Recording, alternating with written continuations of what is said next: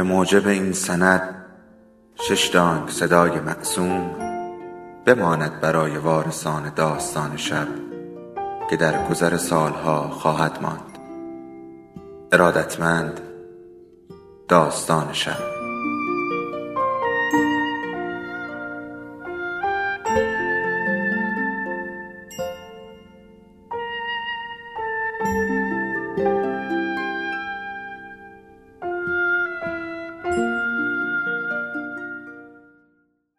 یکی بود یکی نبود. محمدی را بغل کرده بود و دست احمدی را گرفته بود. چادرش لیز می‌خورد و توی دست و پایش میپیچید. اما مجبور بود هر دو بچه را با خود بیاورد. از آن سربند که بچه زهرا سلطان تو حوز افتاده بود و نش بچه باد کرده روی حوز تکان می‌خورد چشمش ترسیده بود. گرما دست بردار نبود و او سه روز گشته بود و خبری از ابراهیم نبود. مرد انگار آب شده بود و به زمین فرو رفته بود. شب اول که ابراهیم نیامد تا صبح خواب به چشمش نیامد و هی از این دنده به آن دنده شد. تا سفیده صبح که هلهلکی پا شد احمدی و محمدی را به زور از جا بلند کرد. یکی یک تکه نان داد دستشان. چادرش را انداخت سرش و تا سر پل تجریش برسد همهاش را دوید. تو اتوبوس که نشست تازه به صرافت افتاد که یکی از بچه ها می توانست روی زانویش بنشیند و یکی هم کنارش بیستد. اصلا زن جماعت کم عقل است. کاش خدا زن جماعت را اصلا خلق نمی کرد. حالا که دیگر نمی‌شد بلیت را پس داد. به علاوه ده تومن پول توی جیبش بود.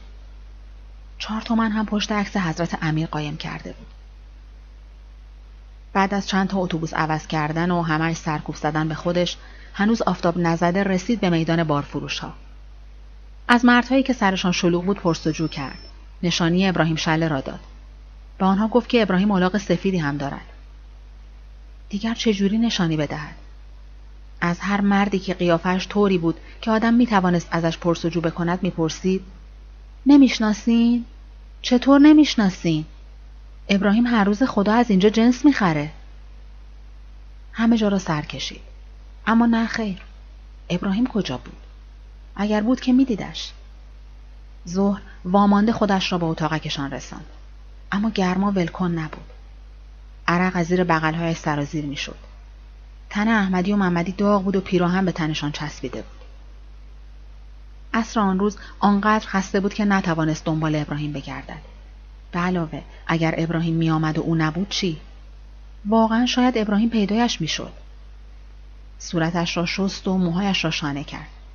دست روی بچه ها را هم شست و لباس موهاشان را کرد تنشان و خودش رفت سراغ زهرا سلطان که بند بیاندازد. اما زهرا سلطان حوصله نداشت. کوتا آدم یادش بره.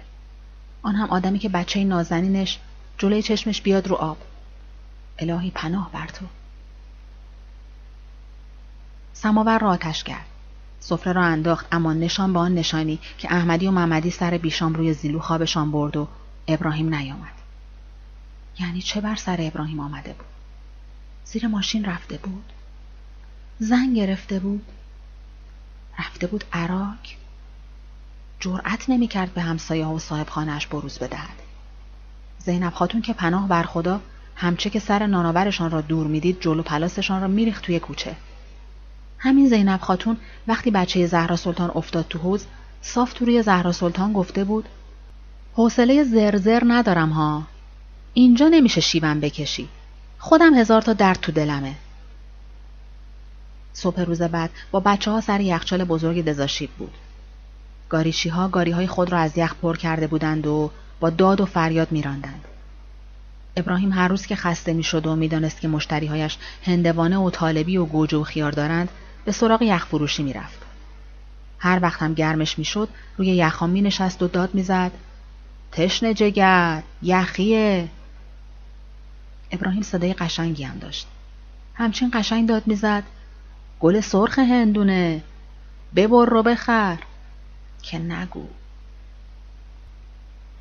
محمدی توی بغلش خیس عرق خواب رفته بود. و احمدی هم از بس نق زده بود خسته شده بود و کس کرده بود. با این حال یک راست به خانه نرفت. اول رفت سراغ بقالی سر کوچهشان و سه سیر آجیل مشکل گشا خرید. آن شب بچه ها آنقدر بیدار ماندند تا قصه خارکن را از سر تا ته برایشان گفت و آجیل ها را شکست. باز هم بیشترش را دهن بچه ها گذاشت. بچه ها خوابیدند اما ابراهیم نیامد. محترم دیگر زله شده بود. هزار جور خیال به سرش هجوم می آورد. دلش مثل سیر و سرکه می جوشید. با خودش می گفت اگه نیاد چه خاکی به سر کنم. فقط چهار تومن پشت قاب عکس امیر دارم. فردا میرم سراغ نونوایی نون سنگکی. ابراهیم گاهی نون سنگک دور خونه ها می برد. چطوره برم دخانیات؟ و از خیال دخانیات اشک چشمایش را کور کرد. محترم دختر بی سراپای مشتی اسقر پینه دوز بود. کاسبی پدرش کساد بود. مادرش را اصلا ندیده بود اما پدرش می‌گفت یادت نیست توی اتاق نشسته بود و شیرت می‌داد که حالش به هم خورد. او یادش نبود اما نمی‌گفت که یادش نیست. آن روز از پدرش در یک جعبه آهنی را که همیشه قفل بود باز کرد. یک کت مخمل آبی که یراق و منگوله زرد داشت درآورد و کرد تن محترم. صاحب خانهشان اشرف سادات گفته بود که گلابتونه. بعد یک چادر نماز حریر گلدار هم درآورد کرد سرش. محترم خواست به جنبت چادر نماز از هم در رفت. پدرش گفت دوازده سال آزگار برا همچه روزی نگه داشتم. دیگه عقلم نرسید میپوسه. مثل اقبالم از هم در میره. کت مخمل هم داشت ترک برمی داشت که پدر محترم از اتاق بیرون رفت و با اشرف سادات اومد تو. اشرف سادات فوری چادر نماز را تکه تکه کرد و از توی آن یک لچک درآورد و کرد سر محترم. پدر محترم پرسید جلوی آقا بد نیست؟ اشرف سادات گفت نه بابا بچه است. چیزی نمانده بود که کت مخمل هم مثل جگر زلیخا سوراخ سوراخ بشود که اشرف سادات باز رسید به دادشان. از اتاق بیرون رفت و وقتی برگشت یک پیراهن چیت گلدار و یک قوطی کفش دستش بود. کت را از تن محترم درآورد و پیراهن چیت را کرد تنش. از توی قوطی کفش هم دو تا لنگ جوراب بستهدار درآورد. گلوله کرد و گذاشت توی سینه محترم. بعد یک پنبه قرمز را از توی قوطی کفش درآورد، مالید به لبها و لبهایش. با پدرش و اشرف سادات سوار تاکسی شدند و این اولین باری بود که محترم سوار تاکسی می‌شد. تاکسی ایستاد. هر سه از پله های بالا رفتند و وارد اتاقی شدند که یک عالم مرد با امامه و بی امامه روی سندلی ها و پشت میزها نشسته بودند. مردها هی آمدند و هی رفتند. محترم خوابش گرفته بود. چشمایش را روی هم گذاشت. دم غروب بود که اشرف سادات با مشت کوفت به پهلویش. به اتاق کوچکی رفتند و نشستند. دو تا آقای نورانی با ریش و امامه تو آمدند و روبروی محترم نشستند. هی قرآن خواندند. محترم حواسش به آقاها نبود. باز اشرف سادات با مشت زد به پهلویش. به آقاها که قرآن میخواندند نگاه کرد. مثل اینکه اسم خودش رو هم شنید. اشرف سادات گفت بگو بله دیگه. محترم گفت بله دیگه. بعد دو تا مرد تو آمدند. یکی جوان یکی پیر. مرد جوان یک قوطی شیرینی گذاشت روی میز. یک نان شیرینی برداشت گذاشت دهن محترم. اشرف سادات پاشو دست محترم را گذاشت توی دست مردی که جوان بود. و همه رفتند و او هم خواست برود اما مگر مرد دستش را ول می کرد. آخر سر محترم گفت دستم را ول کن برم. مرد خندید و گفت کجا می‌خوای بری قربونت برم؟ مگه تو زن من نیستی؟ مگه آقا عقدمون نکرد؟ محترم تازه خبردار شد که آن همه دردسر برای چه بوده. و شب که با ابراهیم در یک رخت خواب خوابیدند تازه فهمید که دنیا دست کیست و بعد که شنید پدرش اشرف سادات را عقد کرده علت حاتم بخشی های او را هم دانست. زندگی با ابراهیم خیلی بهتر از زندگی در خانه بابایش بود. ابراهیم توی دخانیات کار می‌کرد. خودش می‌گفت که توتون قربیل می‌کند. محترم هر جا می نشست می گفت که آقامون ادارجاتیه انگار که قند توی دلش آب کرده باشند روز به روز چاقتر و سردماغتر می‌شد. آخر چشمشان زدند نه اینکه اسفند دود نمی‌کرد ها اما چشم حسود بتره کرد. ابراهیم ناخوش شد و در آسایشگاه خوابید. خوب که شد دکتر گفت اگر باز هم خاک توتون بره تو حلقش میره سر پله اول. غیر از عکس امام اول قربونش برم همه چیزشان را فروختند و آمدند دزاشیب. احمدی و محمدی بچه دزاشیب بودند. قصر بود. محترم محمدی را بغل کرده بود و احمدی جلو می‌رفت. نانوایی سنگکی نبش کوچه بود و فقط پنج قران به محترم مانده بود. محترم خسته و بیحوصله بود. صبح در اداره دخانیات به حد کافی دستش انداخته بودند. مرد گردن کلفتی که سینه باز داشت و سینهاش پرمو بود گفته بود ابراهیم شله رو میگی؟ او که مسلول شد و عمرش رو داد به شما. و بعد که محترم زده بود به گریه گفته بود نه بابا زن گرفته رفته عراق مگه عراکی نبود؟ و محترم بلند بلند گریه کرده بود و مرد گفته بود شوخی کردم بابا. زنها چقدر بی جنبه هستند؟ و محترم نفهمیده بود بی جنبه یعنی چه. تا به خانه برسد گریه کرده بود. در اتاقکشان هم باز گریه کرده بود. روبروی عکس امام اول که تو تاخچه گذاشته بود ایستاده بود و کفر گفته بود. قربونت برم یا امیرالمؤمنین.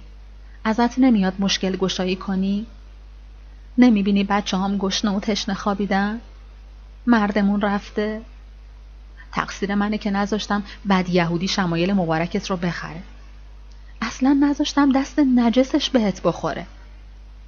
اگه ابراهیم نیاد خونه چه کار کنم؟ بچه های نازنینم ببرم دم کلانتری ول کنم و بیام. خودم چه کار کنم؟ برم. استغفر الله توبه.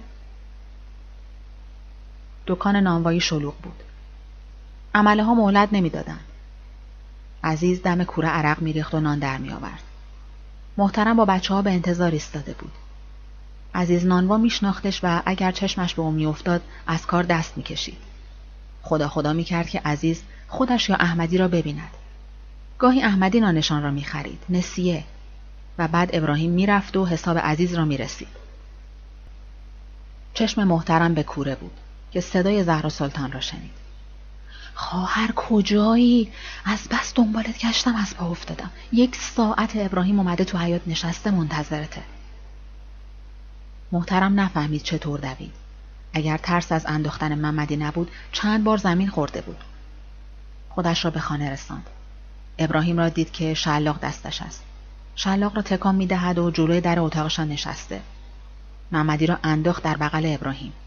کلید انداخت در را باز کرد. ابراهیم هر دو تا بچه را بغل کرده بود. آمد توی اتاق. بچه ها را زمین گذاشت. برگشت شلاقش را درآورد و در هوا تکان داد و گفت زنی که این ناقص العقل کدوم گور سیا بودی؟ بزنم ناقصت کنم. محترم هیچ نگفت. عکس امام اول قربونش برم را از توی تاقچه برداشت. با چادرش گردش را گرفت و مردد ماند که لبهایش را به کجای شمایل مبارک بگذارد. آخر سر لبهایش را گذاشت روی شمشیر علی.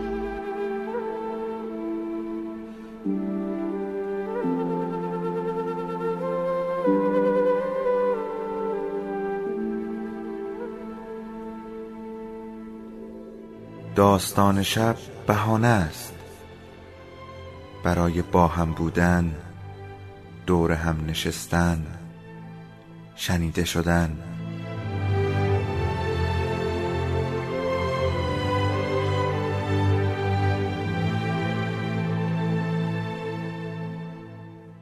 صدای افسانه ها رو میشنویم.